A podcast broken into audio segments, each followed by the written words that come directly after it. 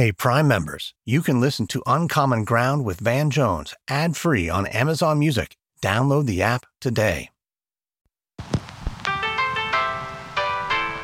Is this America? The land of the free and the home of the brave. Wake up, America! Wake up! The political division in the country undeniably deep right now. The big question on a lot of people's minds can Americans come together and heal? I'm Van Jones, and this is Uncommon Ground. Welcome back to Uncommon Ground. This is a show where we are exploring what it takes to make meaningful change in a country that is as divided as our country has become.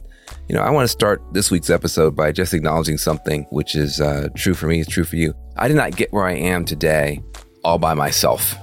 I can tell you right now, I'm indebted to so many people who taught me, who guided me, who poured into me, who helped me. And I think it's important this season that I bring in some of the people who gave me their wisdom so they can share their wisdom with you. And that's why this week I'm so glad I got a chance to sit down and talk to Arianna Huffington, who is actually one of my earliest mentors, one of my most consequential mentors, and also a good friend. Over the course of her career, she's gone the whole gamut. She started off as a young star on the political right. People forget she started off as a conservative, and then she became a leading light on the left. Eventually, she's transcended politics altogether, and she spends most of her time now just trying to get everybody to live a better life, no matter who you are. But over the course of that career, she's written 15 books. Almost all of them have been bestsellers. She started not one but two uh, major iconic businesses. First, the Huffington Post, and now Thrive, which is uh, dedicated to changing the way that we work and the way we live by ending the stress and burnout epidemic. That's really her new mission, her new calling. She's always thinking about how to make the world better and then pulling in key stakeholders from the business world, the political world to make her vision a reality. Uh, for the human operating system, downtime is a feature, not a bug. And that's where spiritual truth is validated by modern science. I always love the myth of creation in kind of every spiritual tradition. You know, God creates heaven and earth, and then she takes the seventh day off. Mm-hmm. Why? right, right, yeah. Clearly, she's omnipowerful and omnipresent and omniscient. She obviously doesn't need a day off. right, right. But she was sending us a message which we have completely ignored for centuries. I promise you, no matter who you are, there is something you can learn from Arianna Huffington. If you're a young person trying to make your way in the world, if you're someone who's trying to navigate personal transformation or political transformation, if you're somebody who has a dream that you're trying to chase, you got a company you want to build, you got a book you want to write, there is so much you can learn from Arianna Huffington, who is just a master uh, of self discovery, self reinvention, achievement, impact. So stay tuned for my conversation with Arianna Huffington when we get back. Every day is a great day when you're not worrying about your appliances and home systems. And that's what you get with an American Home Shield warranty. With American Home Shield, you can protect your home and wallet from unexpected breakdowns, like leaky faucets or faulty water heaters or wonky thermostats. Now that's something to celebrate.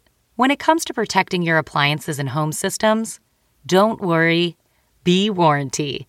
For 20% off plans, go to ahs.com slash Wondery. For more details, see ahs.com slash contracts for coverage details, including limit amounts, fees, limitations, and exclusions.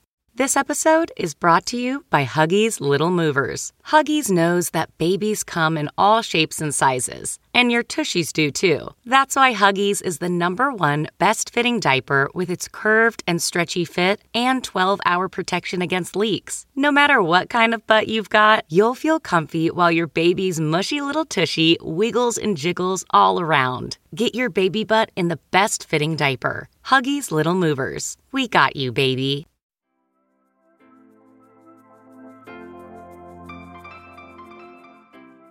Well, first, I just I'm just beyond pleased and, and appreciative to get a chance to talk with you. We've known each other for a long time. And I think what I most love and admire about you is that you've been able to continue to transform, you know, based on wisdom, based on experience through different seasons of your life. And we got to transform. That's the the scary thing about where we are right now is all these breakdowns, ecologically, politically, spiritually. But you know, breakdowns can lead to breakthroughs if you use them right. And I think you've been able to to be a consistent kind of personal transformational diva for a long time. And so what I really wanted to talk to you about was, you know, rewind the tape a little bit, start with your early life and then kind of walk through where you are now as somebody who's really you know, basing your your work on on wisdom and healing and, and all that kind of stuff. But you didn't start out that way. I mean, you started off as a young go getter. Uh, you were a political star in your 20s. Uh, you were a published author. You were a major academic heavyweight. When you look back at your 20s, I mean, you were just going for it would the Arianna in her 20s have been able to do all that stuff if she were taking the advice of Arianna today, which is a lot more about balance? So, Van, I actually don't use the word balance because it doesn't really exist. The truth is that um, life and work are kind of integrated. And um, sometimes you have a little baby now, maybe your baby is sick, that's going to be your priority. You have a big project deadline, that's going to be your priority. If we expect life to be like 50 50 every day, mm-hmm. it's just not going to happen. Right. I think for me, the key is when I do what I need to do to be fully recharged, I'm the best version of myself. So unquestionably, I would have been more effective and had more joy in my life if I knew and practiced that um, in my 20s.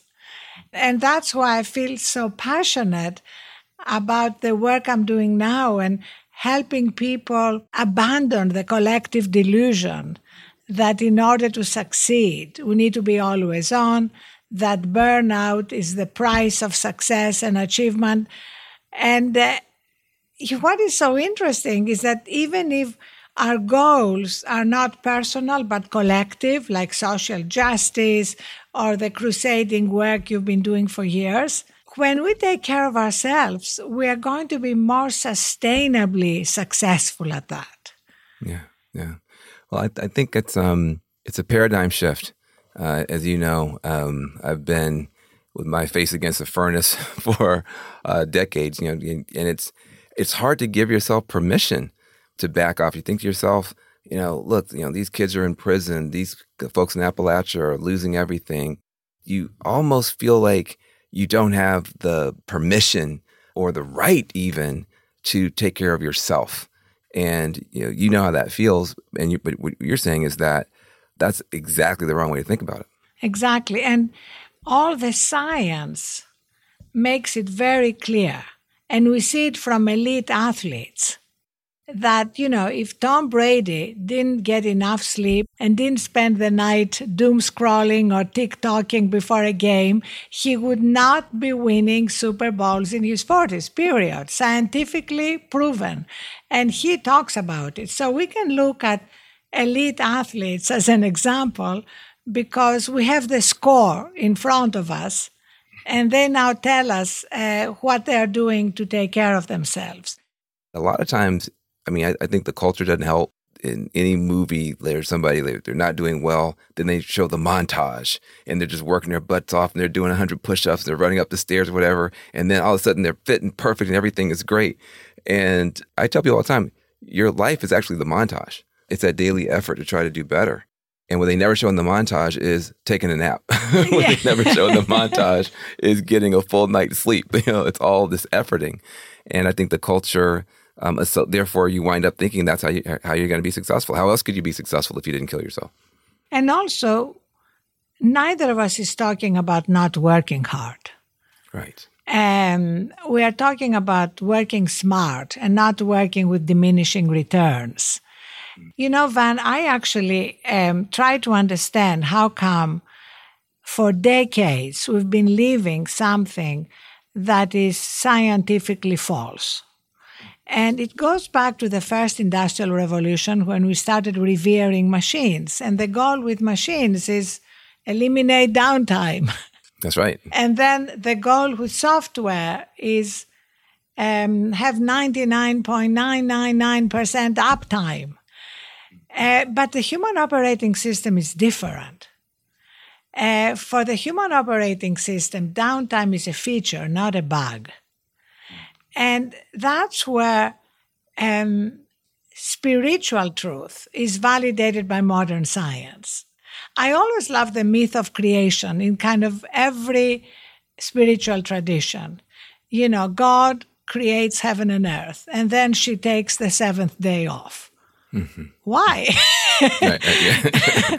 Clearly, she's omnipowerful and omnipresent and omniscient. She obviously doesn't need a day off. right, right. But she was sending us a message which we have completely ignored for centuries.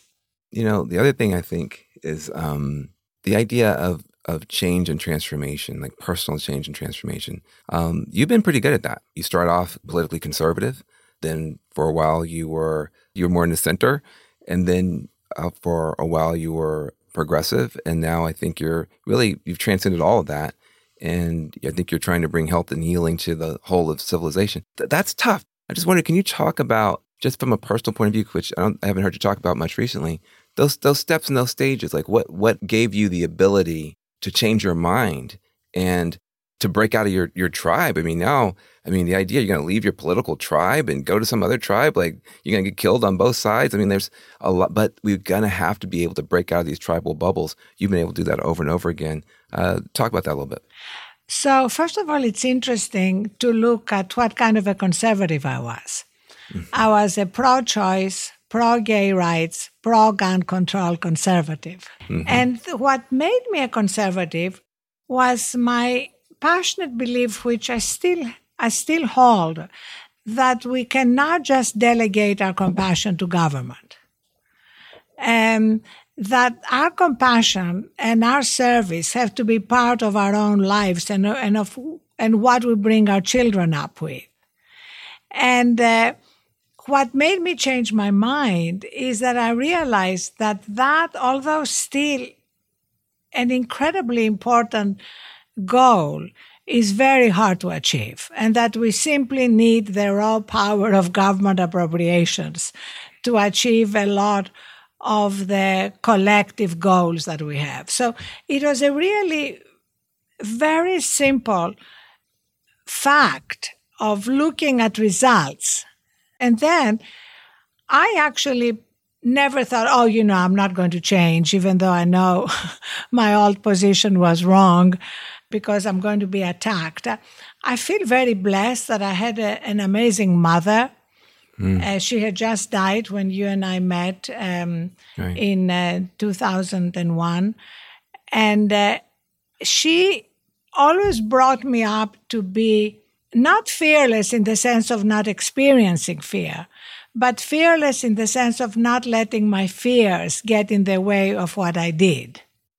I remember because you know I didn't know you when you were initially making that transition, and what I think was so powerful is that you put your body where your mouth was. You weren't just giving speeches about what poor people should do. Uh, you went and you stood with women who were homeless and who were going through things. Um, but you know, you said something I wanted to circle back to. You said spiritual, and you know, you have kind of come out of the closet to a certain extent uh, as a spiritual person. I mean, you're a business person. Thrive is a is a thriving business. Uh, you figured out a way to use the power of, of the market to get these ideas out and taken seriously. But the core of the core of the core of who you are, there's a spiritual uh, quest that you've been on since I've known you. And can you talk a little bit about that? Because it's maybe a little bit safer to talk about it now, but for a while, uh, you, you start talking about spiritual stuff, somebody might call you cuckoo. You you never cared about that. You talked about it anyway. Talk about the spiritual dimension of your life. So I feel very blessed that it's always been there. When I was a teenager, I went to India and studied comparative religion at Shantiniketan University that was founded by Rabindranath Tagore. And um, then after my second my after my first book was published when I was 23 and it was a big success, I locked myself up and wrote a book which had a spiritual dimension for our collective lives. Don't worry, uh, Van, if you haven't read it, because nobody has. Uh, it, it was rejected by 37 publishers. And it was finally published after I had run out of money and I was lucky enough to get a, um, a loan from Barclays Bank that kept me going until I finally got an acceptance. You know, the book I think sold 3,000 copies, so it was never successful, but it was really important for me to express how I felt. Mm-hmm. Then I wrote biographies of Picasso, of Maria Callas, a book on Greek mythology, and then I returned to the topic and wrote a book called The Fourth Instinct. Right. And by the, by that, what I meant and mean is that a lot of our psychological collective conversation has been around the first three instincts survival, sex, and power, you know, the instinct for power, status, etc. But the, you cannot understand or explain human behavior throughout history without the fourth instinct, which is the instinct for meaning, for transcendence, for something larger than ourselves. You cannot understand Gentiles risking their lives to save Jews, or the redemption project that you did, or all the work that's being done. That's not about the first three instincts. I think it's so important to recognize that because I also think now that the mental health crisis that is accelerating and that finally we're paying real attention to is also fundamentally a spiritual crisis. And that the deaths of despair, people are so surprised that there are more deaths of despair among people who are not really at the poverty level mm-hmm. because they are looking at it as an economic uh, crisis. And of course, there are huge economic problems. Sure. But there is also a fundamental spiritual crisis that we need to address. Yeah, when you talk about you know death of despair, you, you mean you know, suicides, people who are overdosing, that kind of stuff. And and it's not as closely correlated as you might think to to economic poverty. There's obviously economic poverty, but there's also a spiritual poverty. I've been in communities where people were quite poor, but they had a sense of meaning. They had a sense of belonging. They had a sense of purpose. They had rituals. They had traditions. They had fun. And I've been to other places where, you know, everybody's locked up in their homes with lots of stuff, lots of gadgets, lots of toys, lots of, you know, cars in the, in the car, and just no soul, um, no beating heart of, of love and life and celebration, and people sinking into real despair. And I think that as we are going through this transition, I think we're we need a new human civilization that is uh, more at peace with itself and the earth, and frankly, more worthy of both the term human and the term civilization as we go forward. And as we go through that process, there's stuff to hospice and there's stuff to midwife. and all that, I mean, anytime I, I was there for the death of both my parents, I was the only one in the room both times. And I was there for the birth of all three of my children. And anytime you're close to birth and death, you're close to something deep and powerful. You can call it God, you can call it spirit, but you're close to something that's not the same stuff that's there when you're eating a cheeseburger on the go at the airport. You know, there's something else that's present. And I think we need that, the presence of that in our society more as we say goodbye to some things and we try to welcome new things. And I think, you know, you, the spiritual dimension of your work is is that much more important to me. I feel it's becoming more and more important to me too. And uh, and interestingly enough, I think this is one of the silver linings in the pandemic. You know, the pandemic has been a time of incre- incredible grief and losses, and at the same time, historically, uh, we know that plagues and pandemics have made people ask some of the fundamental questions. Why are we here? Right, right. How am I going to spend my limited time on earth? And come more face to face with death. And, you know, if you think of it, Van, we have, if we're lucky, 30,000 days to play the game of life. So, uh, how we spend those 30,000 days depends on what we value. And if we are disconnected from our spiritual essence, it is so much easier to value things that will never really fulfill us.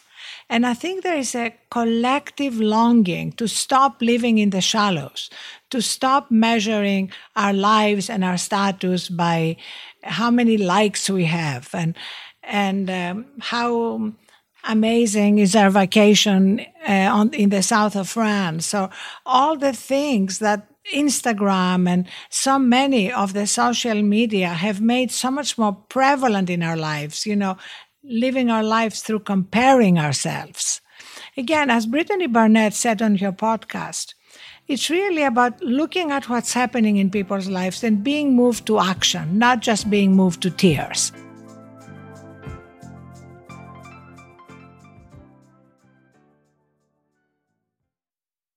Do you ever wonder where all your money went? Like every single time you look at your bank account? Honestly, it's probably all those subscriptions. I felt that way too until I got Rocket Money. Rocket Money helped me see all the subscriptions I'm paying for, and it was eye opening.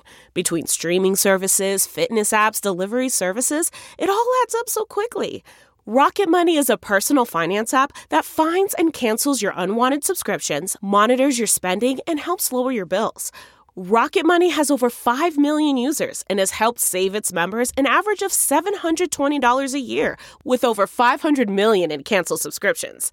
Stop wasting money on things you don't use. Cancel your unwanted subscriptions by going to rocketmoney.com slash Wondery. That's rocketmoney.com slash The Angie's list you know and trust is now Angi, and we're so much more than just a list. We still connect you with top local pros and show you ratings and reviews, but now we also let you compare upfront prices on hundreds of projects and book a service instantly. We can even handle the rest of your project from start to finish. So remember, Angie's list is now Angi, and we're here to get your job done right. Get started at Angi.com. That's A N G I, or download the app today.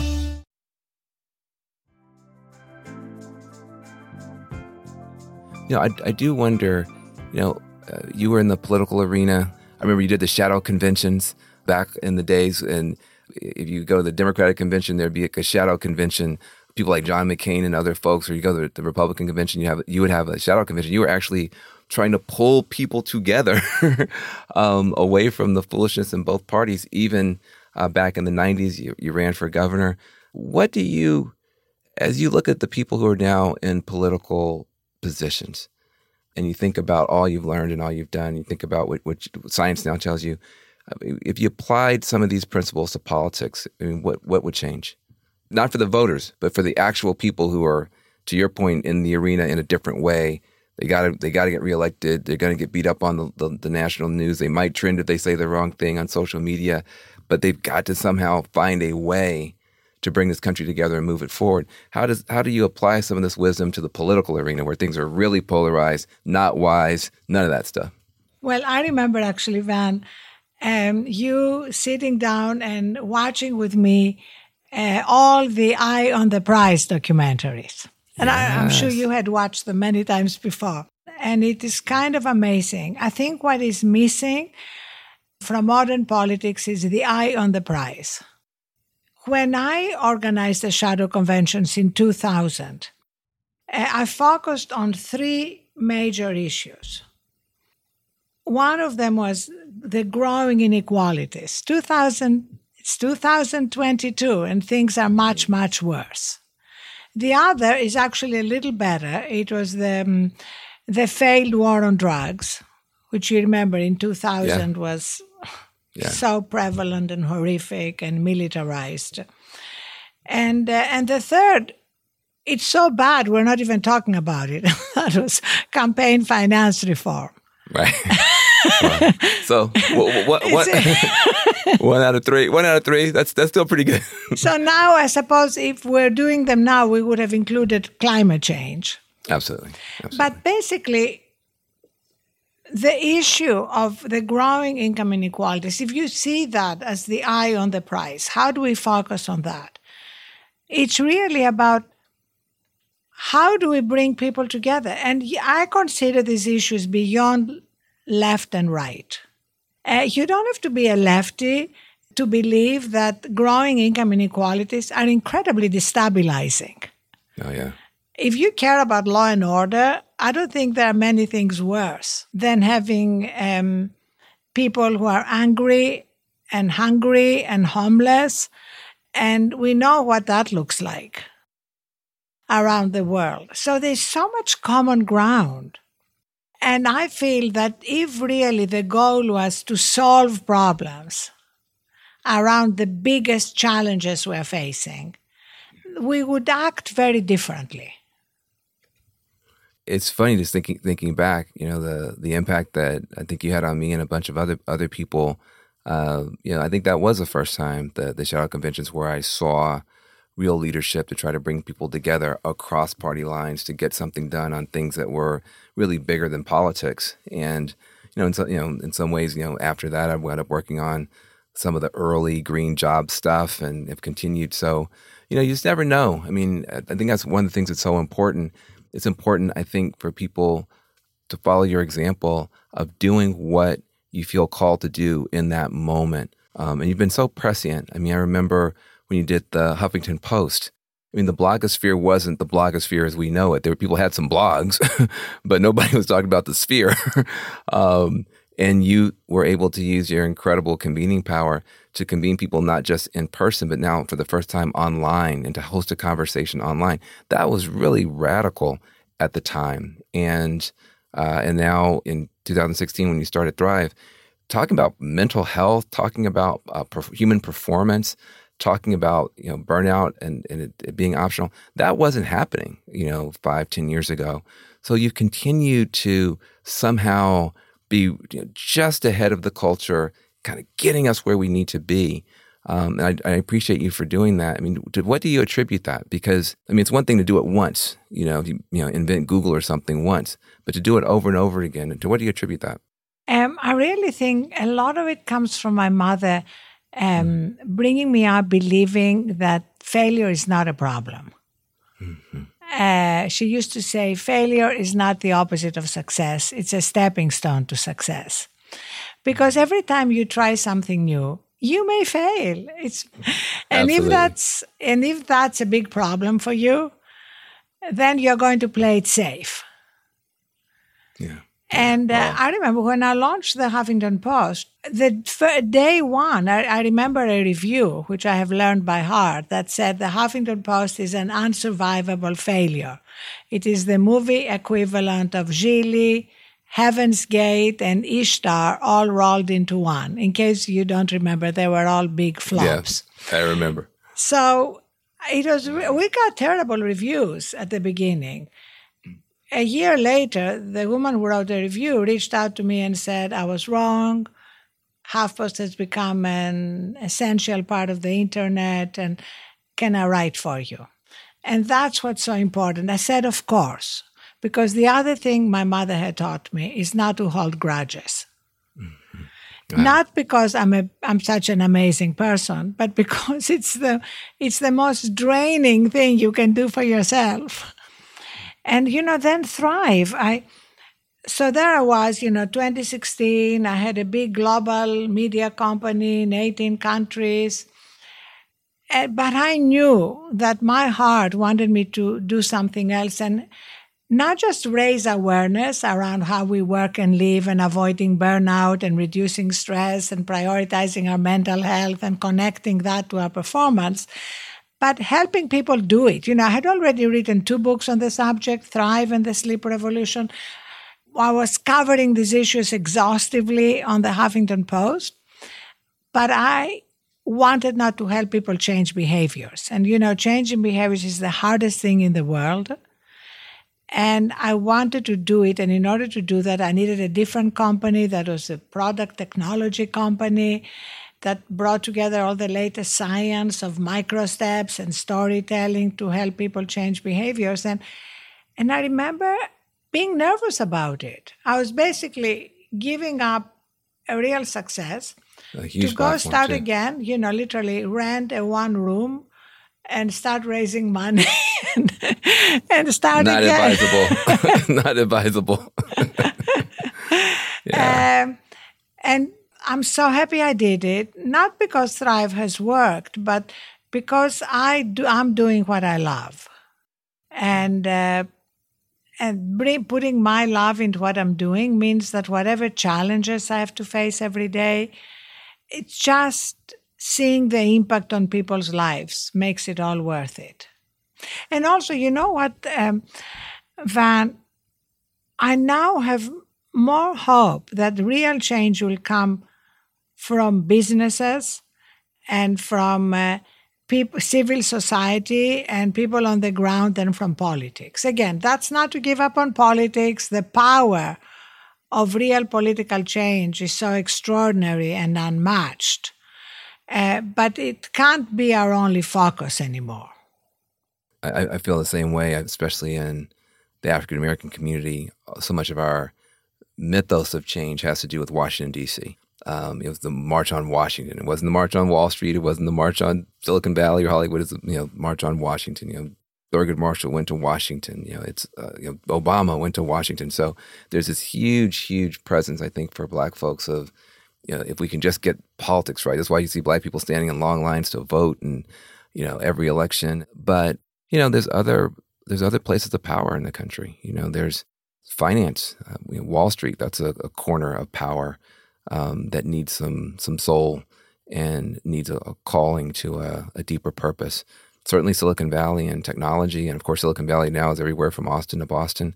But that that's a whole dimension that needs we need as much wisdom as data in the technology space, and that's work to be done. And certainly, Hollywood and LA, where uh, we both spend a lot of time.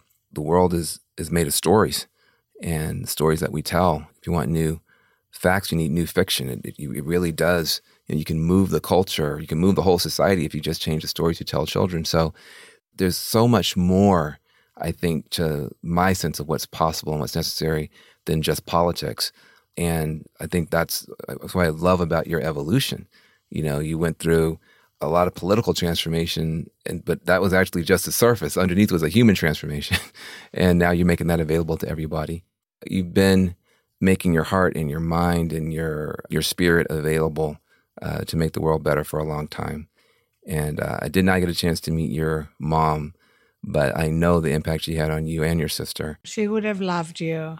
Yeah. And wow. um, and I um, I feel so much of my work and writing are so full of her and and I find as we're working with companies around the world now, including some of the biggest companies like Walmart and Accenture and Salesforce and CVS, what I prioritize is helping people in the front lines. You know, a lot of the wellness work mm-hmm. tends to be more focused on people who've been privileged to be able to work from home during a pandemic. But the vast majority of people around the world didn't have that privilege. They had to show up. They had to show up in stores and in factories and in hospitals. And so that's a big priority for us. And through the combination of what we call micro steps, you know, small daily incremental steps and no judgments, and then capturing the stories, it's so moving. I mean, at Walmart, we also give financial rewards when people participate in a challenge, either to lose weight or to um, uh, improve uh, their mental health, whatever challenge they pick. And the biggest award once a year is $50,000, which is very significant for people who are largely on minimum wage. And the woman who won it this year wrote a Facebook post. She wrote how um, why winning the Thrive Challenge prize is different than winning the lottery. She said, because it's changed the way I live my life. And her job is so hard. Her job is to stock shelves in a Walmart store from 8 p.m. to 8 a.m. But she said she lost 34 pounds. She found a new kind of joy in everything she's doing because her health is so much better. And she said through little things. She said they started cooking, she and her husband, rather than going to fast food restaurants. They started buying different things. She said, if you came to my kitchen now, it's not full of candy and chips. I actually have fruit and almonds. And, and she walks us through these micro steps, these small daily changes that got her to a new life. And I feel if we can help people really go upstream and help themselves before they get sick. I mean, it's also important if you are sick, because if you sleep better and hold better thoughts in your head, you'll you'll get well faster. But we have a huge job which the healthcare industry has completely abandoned. The whole emphasis is on the last mile of care. And a lot of great things have been done there. But really the fundamental transformation is going to happen in the first mile. So that's kind of my passion right now because if we can make this difference in people's lives, we can transform how they show up in their communities. And I think that's going to have a big impact also on politics. Mm-hmm. Yeah. Well, I just love talking to you, and it's just so amazing. Um, you know, I, I think you're right. If if if we have a healthier citizenry, we probably will have a healthier uh, politics. And I, I, was going at the other direction for a long time. We could just get these policies changed, and everybody will be happy. And it turns out it's not. I, it's not either or. We just it's can't wait. We can't wait yeah. until all these policies are changed. Yeah, we have to it, it do goes. that hard work while also working um, to change things every day. Yeah. Well, look, I, I appreciate you so much. Um, uh, you've been a huge, huge I, can, I, can, never, I would put you in the top five people in my life besides my parents uh, who, who changed my life and who showed me what was possible when um, I got a chance to, as you were, you know, going through all the stuff you're talking about, getting a chance to know you and sometimes get a chance to be you know, right there in the room. I remember one time uh, you called, uh, I believe it was Gorbachev, or maybe Gorbachev called you. I was like, how is that even possible? Like, God, this, and then uh, you called Colin Powell. I'm like, Colin Powell has a phone and a phone number that somebody could dial. Like, I was so, so new to. I was like, how is it even possible? And you were just constantly trying to figure out ways to bring the best people together to get good stuff done. And um, some stuff is, is is better known than others about you but uh, I've seen a good chunk of it and it's influenced me. And just to have you on the podcast, we could not have completed the first season of this podcast without Arianna Huffington. And I appreciate well, having you. Thank you so much. You know, you taught me so much mm. and um, your passion, but also your daily hard work to make fundamental change has definitely made the biggest difference on my life and my goals. So thank you. And thank you for Uncommon Ground. I'm absolutely loving it. We see the beauty of hope. That spirit is so beautiful. Those who become American citizens love this country even more. And that's why the Statue of Liberty lifts her lamp to welcome them to the Golden Door.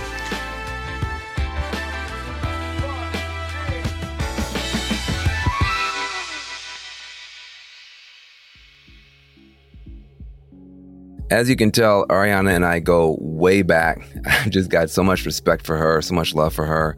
I would not be where I am today without her. I wouldn't be who I am without her. I actually met Arianna back when I was a grassroots leader and activist in Oakland, California. And she was already very, very well known at that point. But she found out about the work that I was doing trying to help urban youth. And she started inviting me to conferences, uh, leadership summits. And I got introduced to a whole different level of change maker. You know, back in those days, her real superpower was her ability to build these relationships and networks of people. This is like before you had Facebook and social media. You had to actually do it. You know, you pick up the phone and call people, or, you know, or even page them and try to get them together. And she would get people over to her, her home from both political parties, all walks of life, and she just get people talking. And that power of connection and communication that she represents is something that really changed my life. And just watching the way she worked, it just gave me a whole new idea of how power and influence can really work and how positive changes can actually get done. And so today I, I, try to do some of what she does in my own work, you know, talking to people at the top, talking to people at the bottom, talking to people on the left, talking to people on the right, talking to people in the jailhouse, talking to people in the White House, just trying to figure out some way to bring people together. And really, the first person I saw do that was Arianna Huffington. And here we are years later, and outwardly, Arianna, you you know, she's changed a lot. You know, she used to be a Republican. Now she's a Democrat. Uh, she used to run one kind of company. Now she runs another kind of company. But at her core, with all that change, she's still the same person. Uh, first time I talked to her, she talked about her mom. And today she talked about her mom. You know, she's got that consistency. And, you know, I just find it really inspiring. A lot of people are afraid to try new stuff because they think they're going to change too much in the process. I think what Arianna Huffington teaches the country and teaches the world is that you can change and you can transform, but you always keep the best parts of yourself. You might lose some of the bad stuff, hopefully, but you're going to keep the best parts of who you are. And I'm glad that we still have the best parts of Arianna Huffington. She's got magic, she's got genius. I'm so glad she's a part of the Uncommon Ground community. That's it for this week's Uncommon Ground. I'm Van Jones. See you next week. Uncommon Ground with Van Jones is an Amazon original production. It's produced by Magic Labs Media and Wonder Media Network. Our producers are Teddy Alexander, Maisha Dyson, Grace Lynch, Taylor Williamson, Adesua Agbonile, and Lindsay Credible. Our managing producers are Laura D. and Eliza Mills. Our executive producers are Jenny Kaplan and Morgan Jones. Our theme music was composed by The Grand Mess. Publicity for this show is led by Alice Zoe Andy Lichtenfeld, Didier Moraes, Chantel Muentes, and Sam Petherbridge. Special thanks to Jana Carter, Alex John Burns, Seven McDonald, Drew Schwindeman, Brianna Jones, Eric Carter, Trevor McNeil, Carrie McCarran, Joe McMillan, Steph Walkeen, Vanessa Redbert, Ty Jacobson, Marshall Louie, and Chris Jacquemin. Hey, Prime members, you can listen to Uncommon Ground with Van Jones ad free on Amazon Music. Download the Amazon Music app today. Or you can listen ad free with Wondery Plus and Apple Podcasts. Before you go, tell us about yourself by completing a short survey at wondery.com/slash survey. Hey, this is Dan Harris, host of the 10% Happier podcast, where twice a week I speak to meditation teachers, top research scientists, and even the odd celebrity about how to do life better. And on a recent episode, I spoke to the huge global pop star Dua Lipa about how she does her own life. What are the non negotiable practices and principles for her? Those are just like life things that I like to live by. Uh, never do the same job twice and never leave today's thing for tomorrow. Mm-hmm. Those are really important things. The episode is uh, incredible and actually quite practical, especially when it comes to creativity. Is it true that in typical overachiever fashion, you wrote 97 songs for this record? yeah, I, I, I, wrote 97 songs. We wrote a lot of songs, but not all of them are good. You know, that's the other thing. Like, I have to write myself into a good idea. To listen to this episode and more, follow 10% Happier on the Wondery app or wherever you get your podcasts. You can listen to 10% Happier early and ad free right now on Wondery Plus.